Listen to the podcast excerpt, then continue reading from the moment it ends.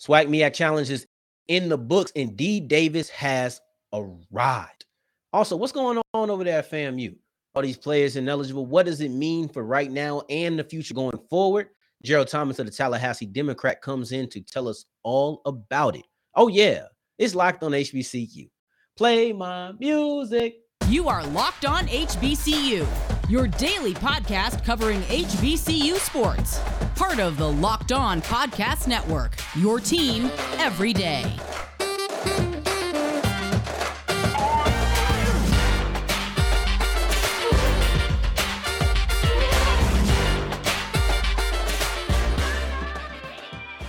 What's going on, family? Welcome back to another episode of the Locked On HBCU podcast, your number one daily one stop shop for everything HBCU athletics, Monday through Friday, part of the Locked On Podcast Network, your team every day. And I, of course, am Darian Gray, aka the Mouth of the South, Texas Southern alum and former TSU Herald Sports editor. Thank you for going on this journey with me, making Locked On HBCU your first listen of the day every day. And remember, just because the mic cuts off does not mean it's time to end your journey. It means it's time to follow me on Twitter at South Exclusives. Now, I have one big takeaway from the SWAC MEAC challenge, and that is D Davis has arrived.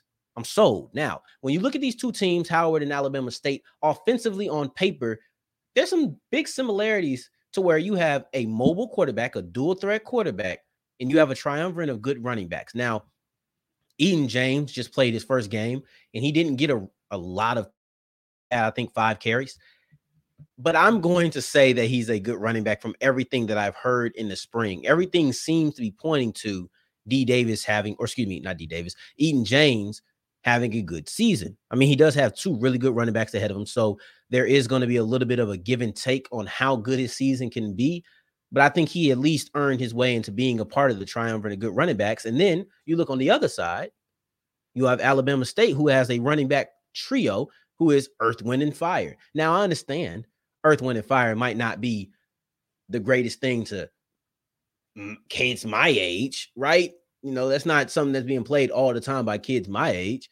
But we know Earth, Wind, and Fire is classic. You can't just name yourself Earth, Wind, and Fire if you're not going to come out and actually do something about it. You can't just name yourself that, right? So these are two really good units of running backs, and then you have two dual threat quarterbacks in Quinton Williams and then also D Davis. However, if you're looking on Saturday, and we're just talking about Saturday, I'm not trying to sum up somebody's whole season or whole career with this one sentence, but if I'm looking at the quarterback play on Saturday night, D Davis made plays when plays were not presented to him. The same cannot be said about Quinton Williams. In that one sentence, if we're just summing it up, it's way more complex than that. But if we're summing it up into one sentence, that's how we describe the difference in quarterback play for each team. And I think Larry Scott saw some of the inconsistencies in his quarterback, right? Because I'm looking at Quentin Williams and I'm like, man, listen, first off, praise to the Alabama State defense. Praise to the Alabama State defense because I don't want to make it seem as if, oh, well, he's just throwing against air and it was all bad on offense. No, the defense has some good sticky coverage. They weren't giving the, the wide receivers much separation. So they did make things difficult. But I also felt as if Quinton Williams, he didn't perform like a player who before.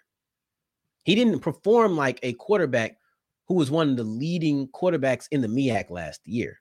You know, when I'm watching him play, he seemed nervous, he seemed giddy.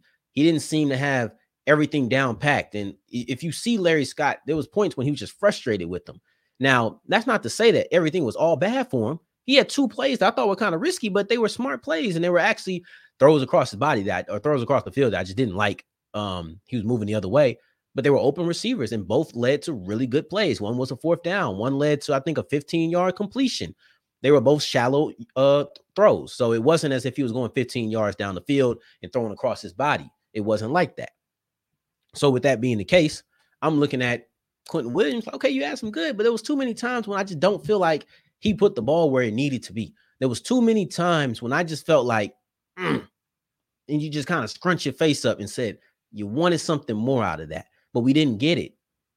And this is kind of where I point to Coach Scott because I wish he would have leaned on his running game more.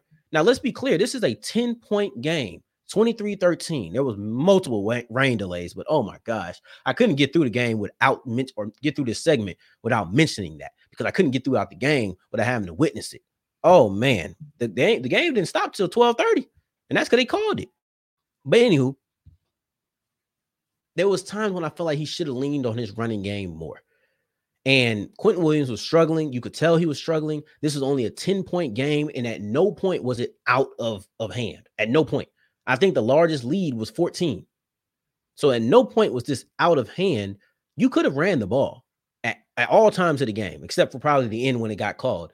But you could have ran that ball. And that was when it got up to 10 points. Mind you, they uh Alabama State, excuse me. Alabama State got a 10 point lead, and then five, six plays later, it got called because of another rain delay or weather delay. So you could have ran the ball. However, Howard ran the ball 31 times. 31 times. And a couple of these are sacks, honestly, because I didn't see seven rushes out of Quinton Williams. I didn't see him run the ball seven times. I even looked at the play by play. I didn't see that. So I'm looking at, I, I counted four rushes for him, which I wish he would have done more. I wish he would have ran the ball more. He had a 17 yard scamper in the seventh, uh, in the fourth quarter. That I thought, I was like, oh yeah, there you go. But he just didn't do it that much but you had 31. So let's just say by my count, it was like 28. 28 rushes for Howard. Well, we'll just do 31 because they probably counted for both. 31 rushes for Howard, 33 rushes for Alabama State. I liked the Alabama State running backs, and I thought they had some effective moments.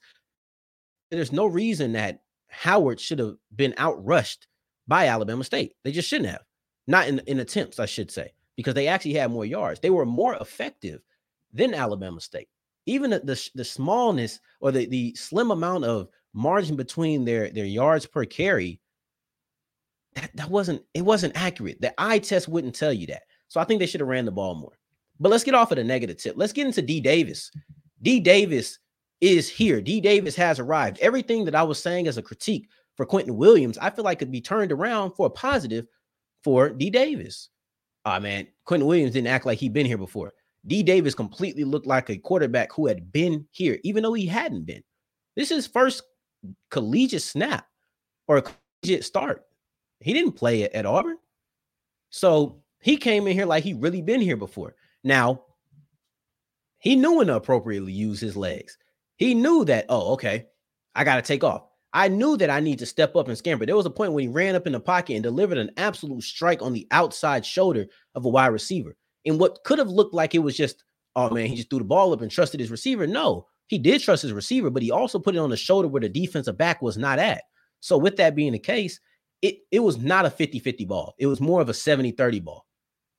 So, that's something that I noticed from D Davis. And then you're looking at him, he has so much poise, he has so much, so much awareness. There was Howard won the trenches on both sides. That's why they had a good job or did a good job running the game, running the ball. Excuse me.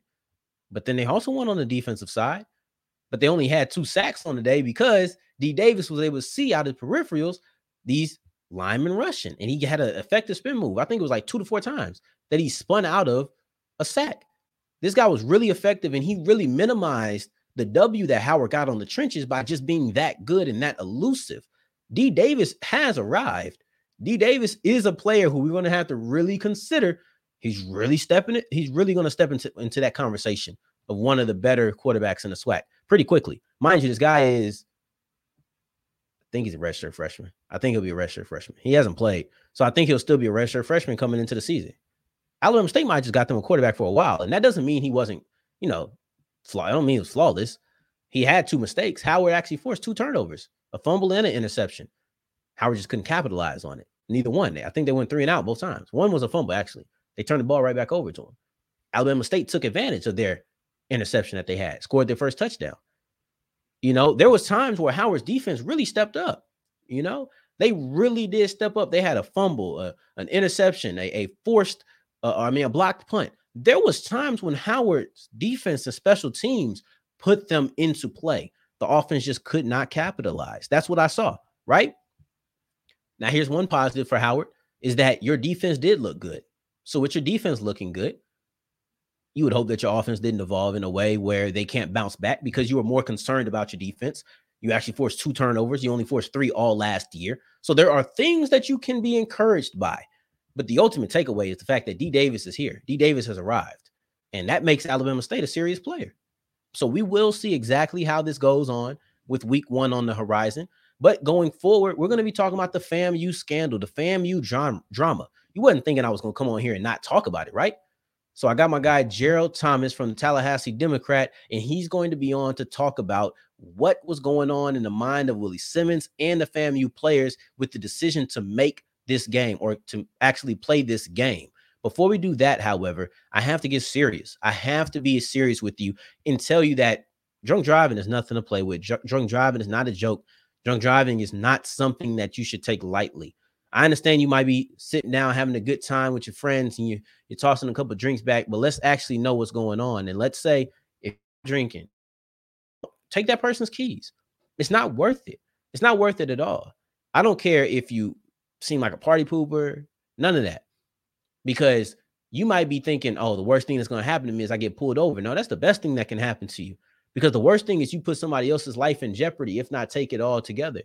So let's be clear. We have Uber, rideshare, Lyft. There's so many ways the city that there's no excuse for drunk driving. Drive sober, get pulled over, and it truly is that simple. And that's if you get lucky.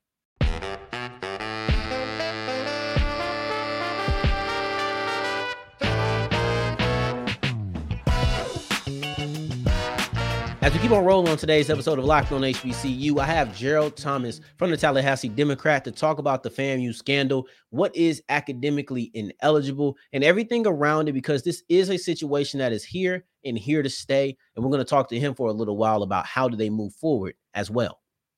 Okay, Gerald. So you got an opportunity to sit down with Coach Willie Simmons and talk about this whole situation. We know that FAMU is missing 20 players against North Carolina just Saturday, right? But it's under this this wide umbrella of academically academically ineligible, which could mean a multitude of things. So when people hear academically ineligible, what should they think about?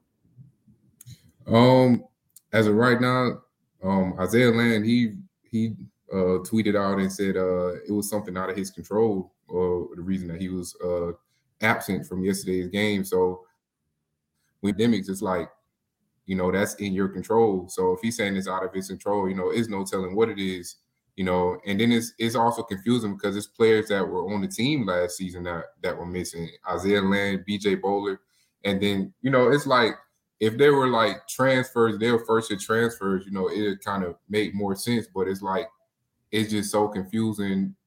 It's a whole confusing situation, you know what I'm saying? Um, uh, we don't really have any clarity about the reasoning of why those players were uh, deemed ineligible on a Thursday night, which spilled into Friday morning. But um, you know, right now we're just going to just c- continue to keep asking questions and and you know release information as it comes. You know, I mean, you you rather be right than to be first. So um, I'm gonna continue to talk to Coach Sims and hopefully we can get to the bottom of it. And and honestly, man, hopefully, man, that those guys be able to get back on the field sometime soon. Um, the original number was 26. It originally was 26 guys that were missing, and they were able to get six of them cleared uh, to right. to make the trip. But um, but man, you know they missed some key guys, and you know I can tell those guys really care about each other just with that decision to even go out there even play that game like that. Um, so hopefully those guys will be able to get back on the field, but um, we'll continue to try to ask questions and, and dig deeper into what's the reasoning behind uh, those players missing on Saturday. Yeah, and the North Carolina said that getting this ineligibility or getting the eligibility confirmed, it's really a last minute process every single year. And they only got some players confirmed the day before the game. It'll be interesting, and I'll definitely be looking to see, well, what happens. Why were they last minute while FAMU, they just didn't get nearly 20. That's something that we'll have to look at in your article that you wrote about talking to Willie Simmons or after talking to Willie Simmons, you called this an eye-opening situation. You know, that was something that that Simmons said as well. Why do you think that this will be an eye opener for FAMU? Well, it was a he called it an eye-opening situation because he said he felt like his players weren't being represented. You know, I, I think it, it could possibly be some internal issues going on within, you know, maybe you know the the the inside workers of FAMU so uh, that was the main thing. You know, he didn't really go into detail about how those guys are being underrepresented, but um, but that's where that's where the eye-opening situation stemmed from. Uh, so hopefully, you know, if it's any internal ter- turmoil going on between FAMU uh, you know, between coaches and, and people in the higher ups or anything. Hopefully, they can figure that out. You know, because man, FAMU, man, they have such a good program. You know, I got a lot of respect for FAMU. I enjoy covering FAMU. You know, I mean, when I was going to college, FAMU was one of the schools I wanted to go to. So, you know, I mean, like, you know, I, I show a lot of love to FAMU and I enjoy being out there. So hopefully, you know, they can be cohesive and, and you know, get to their full potential. Um, you know, out of athletics, academics, anything. So that's where the eye-opening situation came from. Yeah, and you said you'd rather be first, or excuse me, you'd rather be right than be first. Yeah. I want to talk about a little bit of I don't know if this information is true, and I want to give it to you and see. Now, I heard some people say it's going to be a four game penalty. Uh, some people say Isaiah Land could be back next week. It, what, what's the timetable for these players who are missing and how or when they'll return? Yeah, I've heard both things. Um, right now, I don't think Coach Simmons, he didn't mention, you know, any four games. Or, you know, he just said, you know, they're trying to, you know, they're fighting to get th- these guys back for next week. So I feel like it, it it could be a week by week situation. So like I said, I'm just gonna continue to follow up with Coach Simmons and, and you know just try to find out because at this point I I know just as much as everybody. You know what I'm saying? I only can I only can tell as much as you know I'm told. So you know if there's any unanswered questions, you know that just you know that it just that's just what it is right now. So hopefully, you know, I can just you know continue to dig deeper and, and, and continue to ask questions and you know get get good answers and you know hopefully they be you know completely open with me and you know tell me some good things you know just so I can you know do my job you know the way that I want to do it and, and do it you know in, in good spirit.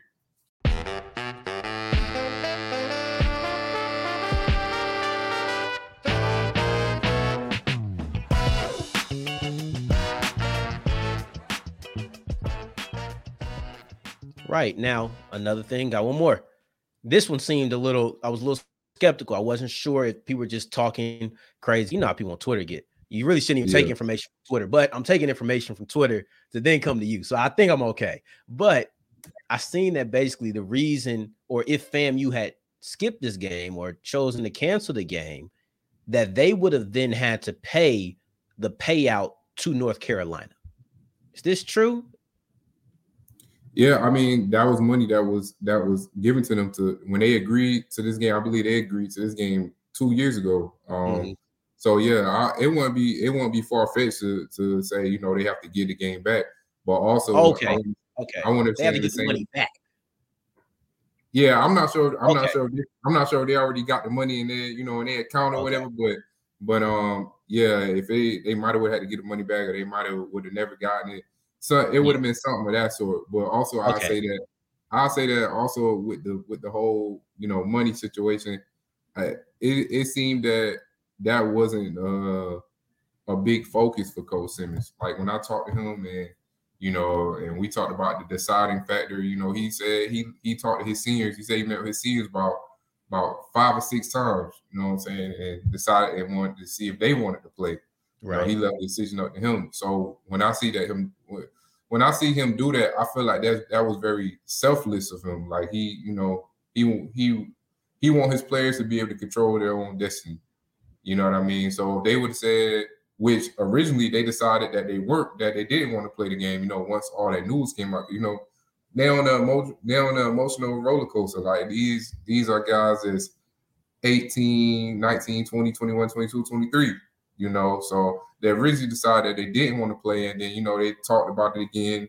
Um, coach said, you know, they you know said a few prayers, and and those guys went out and, and said, you know what, we gonna go play. And I feel like they put up a solid performance. You know, they was a they were a few mistakes away from you know being in it. You know what I mean? So so yeah, man, that that's what the the whole money situation. But I don't think that was a big focus of Coach Sims. I think he wanted his players to be the be the ones to, to be the deciding factors for for last night. Yeah, and I'm, I'm glad that you said that first part about the money because I'm thinking that you have to then go and then give it back. But I'm glad that's not the case. That sounds significantly more plausible. But you brought yeah. up the decision to play the game, right? And it was up to the players, and they said no. But what do you think, right? Because whether you have inside information or if you're just guessing off top of your head, what do you think was the ultimate turning point that made them say, you know what, we are going to play this game? Well, I think you know, even with just us as people, I feel like when you have when stuff like that happen, you can make decisions, you know, out of emotion. And I feel like once they made that initial decision to say, "Hey, we ain't gonna play this game," you know, what I'm saying that was out of emotion because you know those guys were sad. You know, I saw a few guys, you know, even shedding tears, you know, on Friday when I went up to film you. Like, so I feel like the turning point was probably like, you know, let's talk about this again you know, maybe talk about the pros and cons. And ultimately they went out there, man, and they and they said, you know what, we're gonna we're gonna play this game. And to me personally, you know, I was I was proud of the decision for them to come together and say we're gonna play because you know that that that showed a lot about their competitive spirit um, of FAMU football. FAMU football has a has a rich history, man. Like right. So you know that was a that was a that's something that they'll remember all the time too, man. Like you know what I mean? Either for the good or for the bad. You know, they they went through so much turmoil on Friday and then went out on Saturday and played on ESPN and the ACC network, you know, against one of the biggest schools in the country. So and then performed well too, man. So like yeah. So you know, it was it was it was cool. It was it was cool that Coach Simmons let them make that decision and and those guys were able to come together and say say let's go play. Yeah, I agree. Two guys who weren't able to step on that field were two of the best players on what should be a pretty good defense. That's Isaiah Land and BJ Bohler. Now, Willie Simmons called this a get money game because this is the opportunity to put a big game on your game tape, right? But mm-hmm. They missed this. And these are prospects in the draft who already have eyes on them.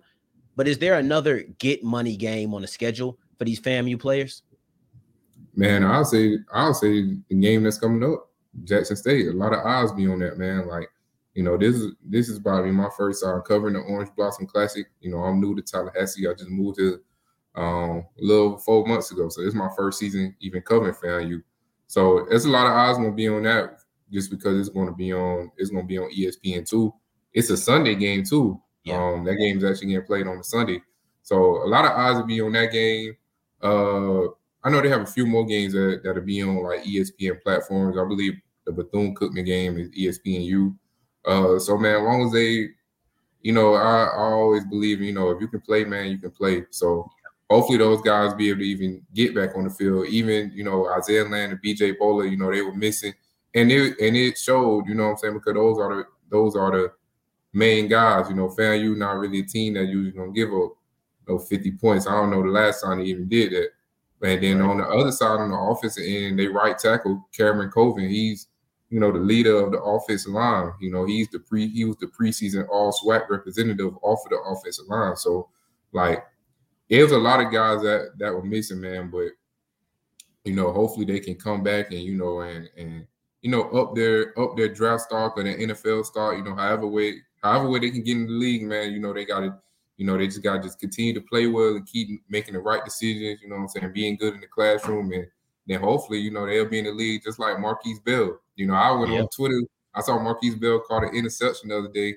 And I went on Twitter, I just said, he going to make the team. Like, I was, it wasn't no, it wasn't no analysis, it wasn't no journalism stuff. I was like, he's going to make the team. You know, I believe final cuts the NFL is on Tuesday, I think, or something like that, sometime this week. But I think when once uh once it's all said and done, Marquise Bell he can he's suiting up for the Cowboys, man. Right now, this situation is hectic. It's not going anywhere. How do we move forward? What what's next? What is next for the rest of the season? For the next couple of weeks? If you're looking at FAMU, how do we move on from this situation? Uh, well, first it is right now you can't even run from the situation. You know, you just got to take it head on. The next thing they got to do is get these guys back that they're missing. You know what I'm saying? Like even if you can't get everybody, you know, just continue to, you know, man, coach, you know, coach know what he's doing. You know what I'm saying? Like, you know, just continue to get these players back to the uh, you know, back active and so they can be able to play, you know, just keep on pressing on. But you know, there's no need to run from the situation because it's already out there on Front Street. So along with the season, that's gonna be something that's that's gonna be a a major factor that's going on, you know, just depending on, you know, who are these guys that that they have, man, because 20, 20 players missing, man, that's a big chunk of of a team, man. Even like when they were when the ESPN cameras was was wasn't working uh last night's game when they were just doing the, the aerial view last night. Like you could see the sidelines. I was like, man, look at a sideline, and then look at North Carolina sideline. So, man, just I just hope you know they can get those, you know, get a you know get a full get back to full strength. You know what I mean? So, so yeah, man. Like right now, it ain't no moving on. They just gotta just. It's like it's like chapters to this to this situation yep. right here. So you know, once they get all their guys back, then that's when they'll be able to move forward and you know be like, you know, we got a full team now. We playing with a full deck of cards. 100%. This has been Gerald Thomas. Phenomenal analysis. I appreciate appreciate you for coming on. If you're looking for his work, you can find it on Tallahassee.com, the Tallahassee Democrat. If you want to keep up with this story, know what's going on with FAMU, he's there every day. He's always putting out content. Follow him on Twitter at 3 Pete G. That's three, the number three, P E A T G E E. I appreciate you for coming on the show, my guy, and breaking this down with us. Hey, man, appreciate it, man. Thank you for having me. Special shout out to Gerald Thomas for coming on the show and giving that insight about a situation at FAMU that frankly is not going anywhere. And speaking of not going anywhere in FAMU, on tomorrow's episode, we're going to be talking about Jeremy Moussa because he looked good. Man, this guy looks like FAMU's offense might be a legitimate problem in the, in the SWAC this year. Seriously, we're going to be talking about that. And I have a hot topic, and I think, well, not a hot topic, but maybe a hot take. This is Hue Jackson's last shot at head coaching. Everything else I got to say about that is going to come on tomorrow. So make sure you're looking for that. I appreciate you for making us your first listen of the day every day. For your second listen, make sure you are checking out our conference shows like Locked on SEC, Locked on ACC. Hopefully, they're not gloating too much, man. Uh, but yeah, check those shows out because we're putting out great content on the, on the uh, Locked on network. In the meantime, in between time, if you're looking for me, you can find me on Twitter at South Exclusives. Until the next time that we hear each other, family, take care, stay blessed. Peace.